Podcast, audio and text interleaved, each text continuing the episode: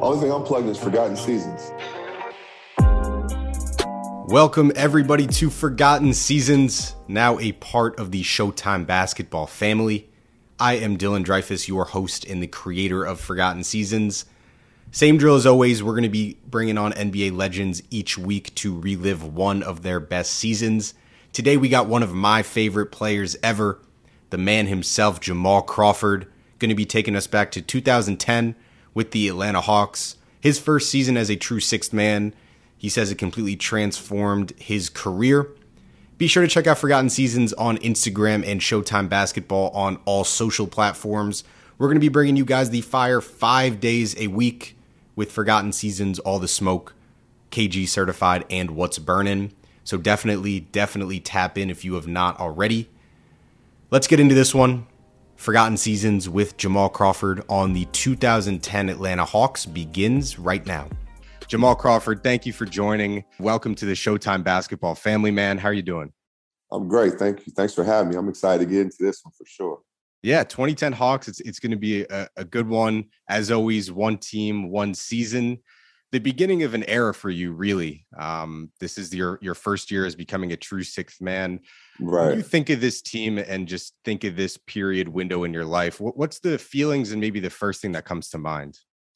I was going to a winning team. I was going to a team that uh, had been to the playoffs, and I hadn't been. And I was at a point in my career. I think I was in year nine or ten. I was going into year mm-hmm. ten there, and I hadn't been to the playoffs. And I, I started to get the label of being known as the good player on bad teams. And I'm like, nah, I've always won. You know, ever since I was a kid, from childhood to middle school to win the high school state championship to college. I didn't play long, but we had a winning record when I was playing. So uh, to shake that label, I'm like, you know what? I know I'm going to go to the playoffs this year. I have a great feeling about it. Um, and also, it was the the change in the course of my career of how I was going. I was pretty much a starter up until that point, and that was the first team that said you're going to come off the bench. And I'm like, man, I, I know it's going to be a little bit more unusual for me, but it, it I've been to that point. I'm like, you know, it's all about winning. They've been to the playoffs. I'm willing to do whatever it takes, and, and that kind of helped change the course of my career. No doubt. And before we get into that that 2010 season, I, I want to touch on those first nine years of your career. Uh, mm-hmm. You mentioned no playoff appearances. You played for Chicago, New York, brief, briefly Golden State. You played for 11 coaches in nine years. Uh, I, I, and you, you mentioned it, and I read about you. Like everybody from your life just just says that you're the ultimate competitor what is what is the mental like when you're going through the first nine years of your career? You're never keeping the same coach from year to year uh, and right. maybe those labels are, are starting to be thrown on you like what is that what does that do to a player? It can break a player or for me in my case i try to use it to make a player. I feel like if i can get comfortable being uncomfortable right? Think about like this if you were playing high school basketball and you're a freshman you're really good. You have this coach you, you says you're going to play a lot you play a lot, you have success. Mm. Your sophomore year is a different coach that comes in. He's like, well, now I need you to be more of a setup guy. I need you to get guys the ball. Okay, I'll do that. I'll try to master that. Try to buy into what's good for the team. Your junior year, another coach comes like, you know what? I want you to come off the bench. I want you to be a punch off the bench, right? And then after that, you're like, okay, I figured this part out. Now your senior year, the coach is like, well, we're going younger. We're not very good this season, so we need you to be a leader and mentor for the younger guys and just show them the right way to do things. And this is every single year. I've only had the same coach in my 20 years, back to back years, twice in, in two years, in, in 20 year career. For your whole so career? I had, I, whole career, I had Isiah Thomas more than one season, and I had Doc Rivers. Everything, and I've had 20 coaches. So it's just an adjustment. And that's, and to be honest with you, I think that's what I'm most proud of. No doubt. I mean, I, I know that you're top 20 in games played. I, I got to look at the stats and see if if do you know like have, have you played has anybody played for more coaches than you? Because I'd like I'd like to look. That's a great question. I think I think when I was at like 17, I think myself and Rod Strickland were close, maybe. I think 20, I may have it now. You have to look that up. So getting back into things, 2008 9 you're in golden state briefly and then you get traded to atlanta in the offseason for speedy claxton and Acie Law yeah. Uh, Hawks definitely got a good deal on that one. But like you mentioned, like the Hawks backcourt is set. They have Mike Bibby and Joe Johnson as the one right. and two guard. Right. Uh, you had started mm-hmm. pretty much 70% of your games to this point. Um, you were not labeled as a sixth man.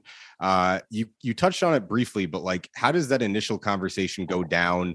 Who is it with when basically they tell you like we're going to need you to to come off the bench? So interesting point. Uh, Rick Sund, who was kind of running the Hawks at the time, uh, lives in Seattle as well. You know, so he came over my house after the trade went through, and he was like, um, you know, we have a good team in place. We feel like you can be a third guard. That's how you kind of label me the third guard. You can back mm-hmm. up Mike, you can back up Joe, and you can be that punch off the bench that we need. You know, and and to be honest with you, to be very very honest, at that point, I don't think he believed I would go average 18 points, be the second leading scorer on the team, right? So going back, he was like, you can be that punch, you can be that third guard for us, play big minutes, play meaningful minutes, and people really get a chance to see you in a different light on being on a part of a winning team. And I'm just like, I'm all for it. And I, I said it and I meant it, and it felt kind of weird. I, when I knew I was going to be a six man and going there, uh, going into like playing pickup. I'm in Seattle, right? So I'm, I'm usually one of the first players on the court. I was like, no, nah, I'm gonna wait two or three games. You guys get going because I wanted to start to see the game when it started, but I wasn't out there. So that's wow. kind of how I tricked myself into trying to at least prepare myself to get ready to be a six man. And uh, yeah, that's how the first initial conversation when he came over my house in Seattle and, and we talked about it. I'm sure uh, a lot for you starts on the pickup court, trying out moves. Yeah, and, and, sure. six men. Uh, so you for mentioned sure. right, you're going to a winning team. The Hawks are coming off back-to-back playoff appearances. They got mm-hmm. Joe Johnson, Josh Smith, mm-hmm. Al Horford. When you got there, and you were talking to reporters about your first experiences, you always commended like the togetherness of the team. Who was right. the who was the leader in that locker room? Oh man. I would say Josh Smith was a like a, a more vocal leader, right? He was the one, let's go, we gotta go, we gotta pick it up. I would say Josh was the the, the loud leader. I would say Al and Marvin were kind of and Bibby were kind of the, the quiet leaders, day to day stuff If you need somebody to talk to, you need a pat on the back. You know, it's going to be all right. Always positive reinforcement. I think Joe led more by example. He didn't talk a lot, but he led more by example. He'll talk once you get him comfortable. Mm-hmm. But up until when I first went there, um, you saw his work ethic. Uh, you saw how he was always a pro's pro, kind of always doing his thing. And, and they all led in different ways. But I think Josh was probably the more vocal of everybody. Shout out to Josh Smith, man. He yeah, shout out to Josh Smith for sure. Uh, so should have been should have been an all star too. Crazy. Without he, doubt, that, yeah, he, he, I think Bibby too. Him and Bibby are, are two of the probably the, oh, yeah. the, the, best players that have never made an all star game. Absolutely. Um, so getting more into the roster, I'm going to sort of go down one by one, and I'd love if you could just tell like one one phrase, word, or story that, yeah. that, comes to mind when I when I say the player. Let's start out with Joe Johnson. Uh, you know the the focal point of the offense on the team. What do you remember about ISO Joe from this time? How good he was, how complete his game was. Like obviously he was the focal point of offense. Obviously he's averaging 20 plus points, but how unselfish he was uh, how he had a workman-like attitude. You would never know he was a star the way he carried himself. He was so low maintenance. Sometimes you didn't even know if he was in the room. You know what I mean? So uh, Joe was definitely a star and probably one of the most underrated stars I've ever played with. Yeah, I mean, he.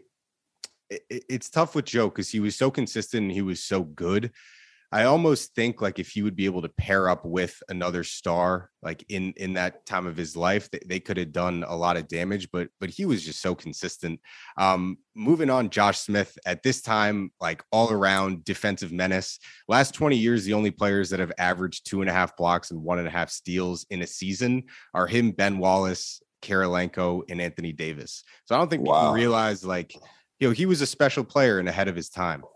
He absolutely was uh, multi-dimensional, can do it all. Great passer, underrated passer, can really see the court. Um, fiery, no back down in him. Uh, he was just, he was a great player. Should have made an All Star. At least I was there two years. I thought he should have made All Star both years I was there. He was unbelievable part to the team, unbelievable piece to the team, and someone who didn't get the credit I felt like nationally that he deserved because he was a great all around player. No doubt, no doubt. Uh, Mike Bibby, solid, super solid. Bibby always knew how to keep it light. Like he was never too serious, even though he was a point guard. Mm. He's everything you could imagine uh, from a distance. When I watched him, and I was like, man, he's solid. Runs a pick and roll. He was the first one that I played with it through the pocket pass like that. It was so consistent. I kind of stole that from him. Seeing his one-two uh, dribble pull up, seeing mm-hmm. how crafty he was, seeing how I never seen him flustered. Never seen him rush. Never seen him actually really upset. Like he was just always keeping it light and kept our team together. I mean, he had been at some some massive games before. Remember, like right? Sacramento playing against the Lakers. Yeah, should have should have went to the finals. Some some shit went down there, but uh, shout out to Bibby. I had him on the show, like one of my first interviews. Like like you said, real solid, keeps the light. Uh, I could see how how that would be valuable just to have out of your point guard. Next guy I want to talk about is actually the coach, Mike Woodson. Uh, he gets fired after this season in Atlanta, but yeah. every year in his uh, six years with the team, the win total went up. They went back down after he got fired. What what was what was playing under Woody like? I mean, you've got a wide variety of people to compare him to, like you were talking about. You got like 20 coaches. So what, what was uh, playing under Mike Woodson like? Loved it. I absolutely loved it. I remember the first game I came off the bench, first official game. We're playing the Pacers, and I go one for two. We end up winning the game, but I have three points. I take two shots the whole game. Hmm. And so Joe is on me, you know, and he's like, man, you got to shoot more. I need you to score. I need you. But Woodson said, come in my office. He brought me in his office, right? And he's like, I need you to lead the league in scoring off the bench. He was like, just because you're coming off the bench doesn't mean you're not an important part of the team. I need you to go fill it up. And hearing Joe say it was great. Obviously, that's your best player. He's the one, you know, you're out there with and you love that confidence. But hearing your coach say it frees you mentally because he's the one controlling the playing time. You know what I mean? So he's the one saying, no, go ahead, you got the green light. And when he did that, it empowered me. I averaged 18 the rest of the way uh, that season. Made six man, had some all star consideration, but it's because of Coach Woodson. He played to my strengths. He didn't, you know, say you can't do this. I'm gonna hold it against you. Similar to Doc Rivers, he was very, very, um, and he was a scorer. You know, so he understood you would go through a streak where you missed three, four, five shots in a row. He didn't hold that against you, and uh, I, I really enjoyed playing for him. He's one of my most underrated because I talk about Doc, I talk about Isiah. He's one of my most underrated coaches to ever play for because he he played to matchups. He figured it out, and he was a joy to play for. Funny story about him, I don't think I've ever mm. told. Mm. I walked past his office one night, and Wood was driving a Rolls Royce at the time. Like he was doing stuff you didn't see coaches normally do in the NBA. I walk past his office one night. I, I peek in. It's like eight people in there, and Katt Williams is standing up on a chair telling a story and everybody's around like a campfire. Woods at his office is cracking up. I'm like, man, what coach has Katt Williams, a comedian, in here telling this kumbaya story, which is crazy. But yeah, I've never told that. But yeah, it was. Uh, I love playing for Woody.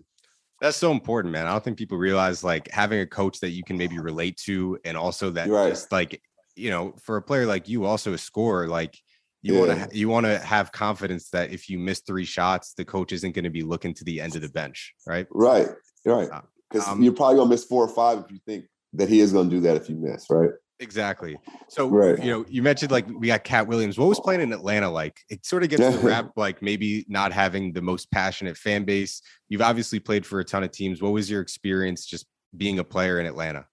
I loved it. I loved it because um, the fans that they didn't pack it out, but when they did come, they were so supportive, mm-hmm. right? And they showed me personally a lot of love because they were already a good team and and Joe being the best player, he just got to it. He didn't mess around. He got to it. Bibby was solid. Marvin Williams was solid. Al was solid, of course. Josh was, I think, the closest thing to kind of having like a highlight reel player that they had at the time. Then I brought a different wave of that as well. You know what I mean? So Josh is doing his stuff in the air, dunking, blocking shots. Like you said, being a defensive menace. I'm crossing over and, and shooting threes and not watching them go in and doing types of stuff like that that the fans really took to. So I enjoyed playing. They showed me a lot of love. You guys had a ton of game winners that season. I don't know if you remember. Yeah. I, know, I, know, you you hit one against Phoenix. Uh, yeah. I think Josh had like two game winning dunks. Tip dunk, yeah, tip yeah. dunks. Yeah. So and, and, Joe hit some game winners, right? Always, always. Right. You know. Yeah. yeah. So you guys, know, that that was an exciting team. Uh, it was. So to sort of zoom out a little bit and look at the scope of the East right now, I think that this is a really interesting season in the league, particularly in the East, because if you remember, this is the year before LeBron goes to Miami. Uh, so oh, we've, it is. Yep. We've got we've got LeBron in Cleveland with Mo Williams and Jamison. We got the Magic, who who got your guys' number with Dwight and Vince, um, and we got the Celtics still kicking with you know their big three if you can remember then like who did you feel like was the best team in the east that year because the celtics ended up coming out um, orlando got your number and lebron is there Yeah, I felt like the Celtics were. Um, they just they had just won the championship, right? In 08. And, yep. 08. yeah, then, yeah. yeah, yeah. They just won a championship, so they had it togetherness. I feel like they were the best. My first year there, if I'm not mistaken, I think they finished first. But when they selected All Stars, they finished first, and we were like second or third. Maybe we were third behind uh, Boston, Orlando, and then us. I think. At the at the Yeah, end of the season. No, at the All Star break, because I remember the Celtics got four All Stars. Mm-hmm. They got Rondo, Ray, Paul, and, and KG. So I remember they were still really, really good, even though you know it's after the championship run. But um, yeah, I feel like they were the best. I feel like Orlando was really good as well, for sure. Those two were the, were the top, and we probably were right where we were supposed to be. Mm-hmm, mm-hmm. And then just at the two guard position, obviously we have D Wade and Kobe at the top there. Uh, but you Yeah. also had guys like yourself, Brandon Roy, Monta Ellis, Ray Allen, Vince. Um, maybe aside from like Kobe and D Wade, we know how tough they were. Like, who are some of the guys that gave you trouble when you matched up against them? Um, Monta was really good. Obviously, Brandon Roy is really good. You said those guys. Um, Kevin Martin was still pretty good at the time, if I'm not mistaken. Yeah, shout out to Kevin Martin. I love that Yeah, you said that. I think, Martin. I think he was in uh, Houston at this time. Uh, Was he in yeah, Houston? Yeah, yeah, he was in Houston. okay. okay. He got yeah, traded. he I- got- he- sorry, he got traded from Sacramento to Houston. to Houston. season. This is when James Harden started coming up as well. Yep. yep like, he was still young with OKC, but he was good. mhm. Um, man, you got me put my thinking cap on. Ray Allen obviously was still really good. He made All Star, um, and we had our guy Joe. Joe was Yeah. really really good at the time, right? So he had some good guards out there at that time. Yeah, the two guard position, uh, it's not the same as it. It isn't like now. It isn't the same as it was. Uh, I think there's some guys coming up, but like 2000s, 2010s, like it, it was. Just Oh, it was loaded. crazy. and it was you- crazy. You saw him every night. Um, so then going into the playoffs, you guys finish as the three seed in the East, 53 wins, the number two offense in the league. First round, you get the Milwaukee Bucks led by their flashy, dynamic rookie point guard, Brandon Jennings. Brandon yeah. Jennings. yes, sir. Mr. Tough Crowd. What do you remember about that series? Because uh, you guys are down 3 2 on the brink of being upset. And right on the other side is their rookie point guard, really bringing it every night and almost willing his team to an upset. Well, before even down three two, I remember winning the first two, so we're up 2-0. Yep. uh, we lose the next two, right? And so game five, we lose at home, and Joe fouled out. And uh, either, yeah, I believe he fouled out. Well, I knew I was on the court, kind of being the, the main kind of creator playmaker. And I I felt so dejected because I felt like I could have controlled that that situation, being up three two, go on the road, give ourselves a couple chances to do it. And I didn't play well down the stretch. And, and we didn't get good shots. And I remember sitting in the locker room for a long time after game five, right? We're down 2 3. We got to go to Milwaukee where we hadn't won. And the Hawks hadn't won a road playoff game forever. You can look that stat if I remember that clearly. I will. Yeah. I'm like, damn. And I remember Scoop Jackson. He wrote an article because I was kind of up and down that series. And he said, This is what Jamal Crawford was brought here for. Um, I'm going to find that and send that to you. He was like, This is, you know, this is the time. And it challenged me. And I remember game six, I scored 24, 23 or 24, but I let us still win. And they thought, Milwaukee thought they were going to win. They had Jerry Stackhouse singing the anthem game six. You had you had Bogut in the all white suit. They're like, it's over. We're gonna end it here. You got Scott Skiles on the other end, who I played for. We go win it and shock them. They're shocked. And I said, oh, we're, I know we're winning game seven. I think I led game seven with 25. So Scoop wrote an article that really resonated with me. I was like, this is what I was brought here for. In those two games, I played well. We won both. Yeah, you had 24 game six, 22 in game seven. But that's true. 22 I in mean, game seven. I mean, people love to talk about maybe the downfalls of the media, but there are those, you know, great reporters like a Scoop Jackson who maybe can light a fire. Um, that, that's really cool. that's really cool to hear. Um, so you guys sneak by in seven, you avoid the upset, and then you got a Magic team It was rolling. rolling. Uh, Yes. They had just swept the Bobcats. They took three out of four against you in the regular season. You played Orlando eight times, including the playoffs, and lost by double digits seven of those times. I mean, you got Dwight, Vince, Jameer, our guy Matt Barnes. Uh, what do you remember from going up against that team, and just like how did you guys have no chance? If I'm gonna be honest, I low key knew it was over before it even started. Wow. Like getting out of Milwaukee was like, ooh, we did that. Mm. Dwight and Orlando at the time were juggernaut. They were they were uh, put together well. You had him in the middle. You had shooters all around him. So it was almost a pick your poison type thing. Do we allow Dwight to play straight up and nobody can stop him? Or do we double team every single time? He knows where it's coming from and, and hope that their shooters have a, a off week, right? And, uh, we chose to double team him that series, and their shooters did not have an off week, and they they beat us by average 20 plus points, which was like the highest first round uh, margin per game. It was just ridiculous. But uh, I know we're not talking about the following season, but we did play them again the following season, the playoffs. We did play them straight up. We did the opposite. Yep. We did beat them. But uh, yeah, they were a juggernaut in 2009 10. Uh, I felt like they had a legit shot to go to the finals and, and, and win it because I, I felt like they were just so well put together. Yeah, well, I had I had Barnes on uh, a few months ago to talk about that season, and, and he always talks about it. He he puts it on Van Gundy, on Stan Van Gundy. He said when they got to the Celtic series, they switched up their entire offense. But I definitely look at like those teams, the the Magic team this year and the year before when they had Turkoglu.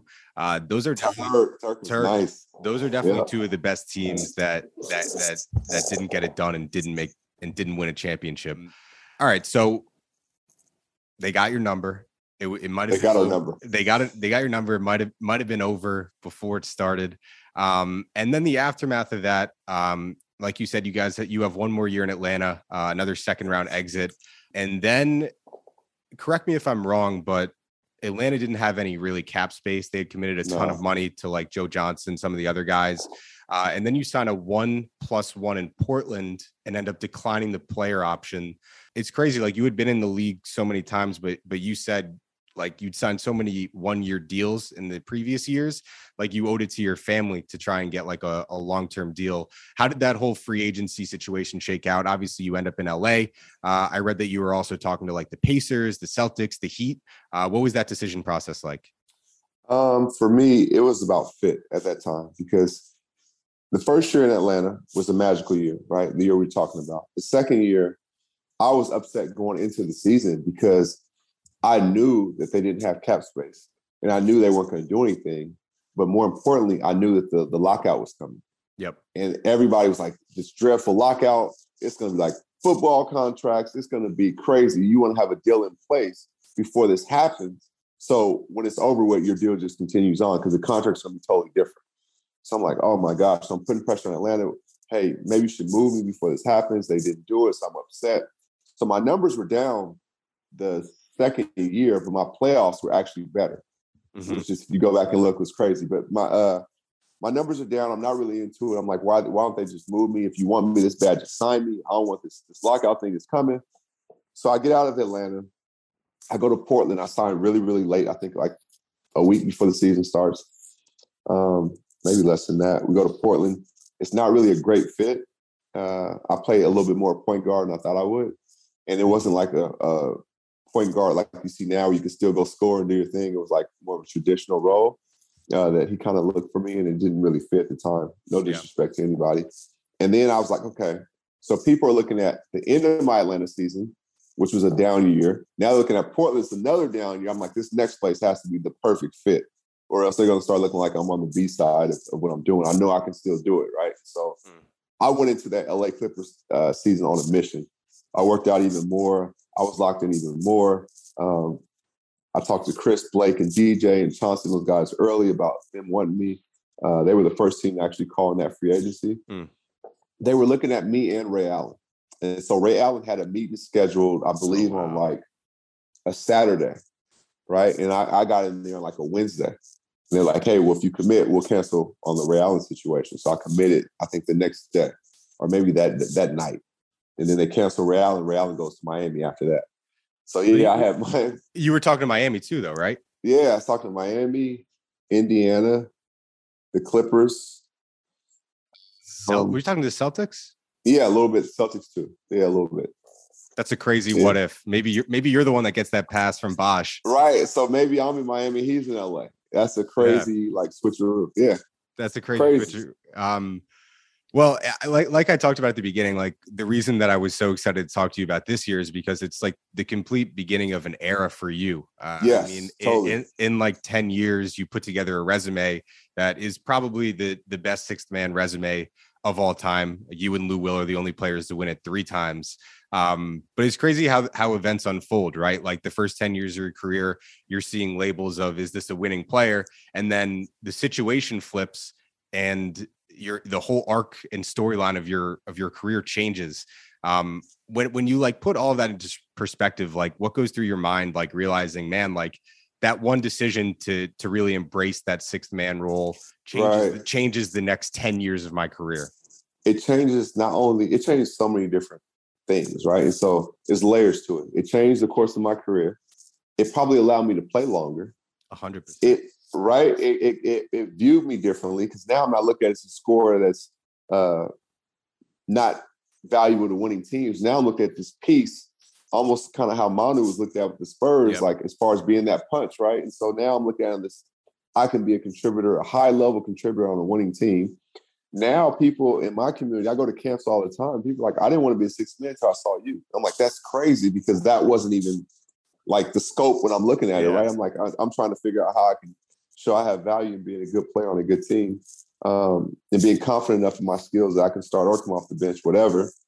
And so all these different layers, I who knew that they would play out this way, that I'd be mentioned. Whether I'm the best or not, I don't know. I mean, I would never say that because I, I have too much respect for people that came before me. The Kevin McHale, Detlef Schrempfs, right? Like Ricky Pierce, Microwave, like so many other people that did it before me. Um, but to be in the conversation, right, the last 10 years, is like unbelievable. And it's it's that was not the goal at all. I mean, that's probably the best, like you said, 10 year run besides getting a championship with it, right? Like, so it's crazy. It's almost like, eh, like I, I really do think that you changed the whole stigma of a sixth man. Like maybe before that, it was like maybe he's not good enough to come off the bench, right, or to, or to start. Excuse me. But now it's like you look at all these teams and they purposely don't start players so they can play in that second unit. Now you have like sixth man lines being dropped in rap songs. Like people yeah. really rock with like it's crazy. It's crazy. Yeah, it's crazy. Um, so just like uh, a, a, few quick hitter questions before we go. Um, I want to I want to quickly ask you about Seattle, man. When do yeah. you think that that team is coming back, and, and if they do come back, uh, would you want a role, and if so, what type of role? I, I feel like you might want to play for them if it comes comes back soon. I think um, I think it's more realistic now that it comes back than ever before. Like ten years ago, we are like, oh, in five years, in five years. We kept saying that, kept hearing it. But getting the hockey team here, I think, was mm-hmm. instrumental into setting the tone of how we move forward.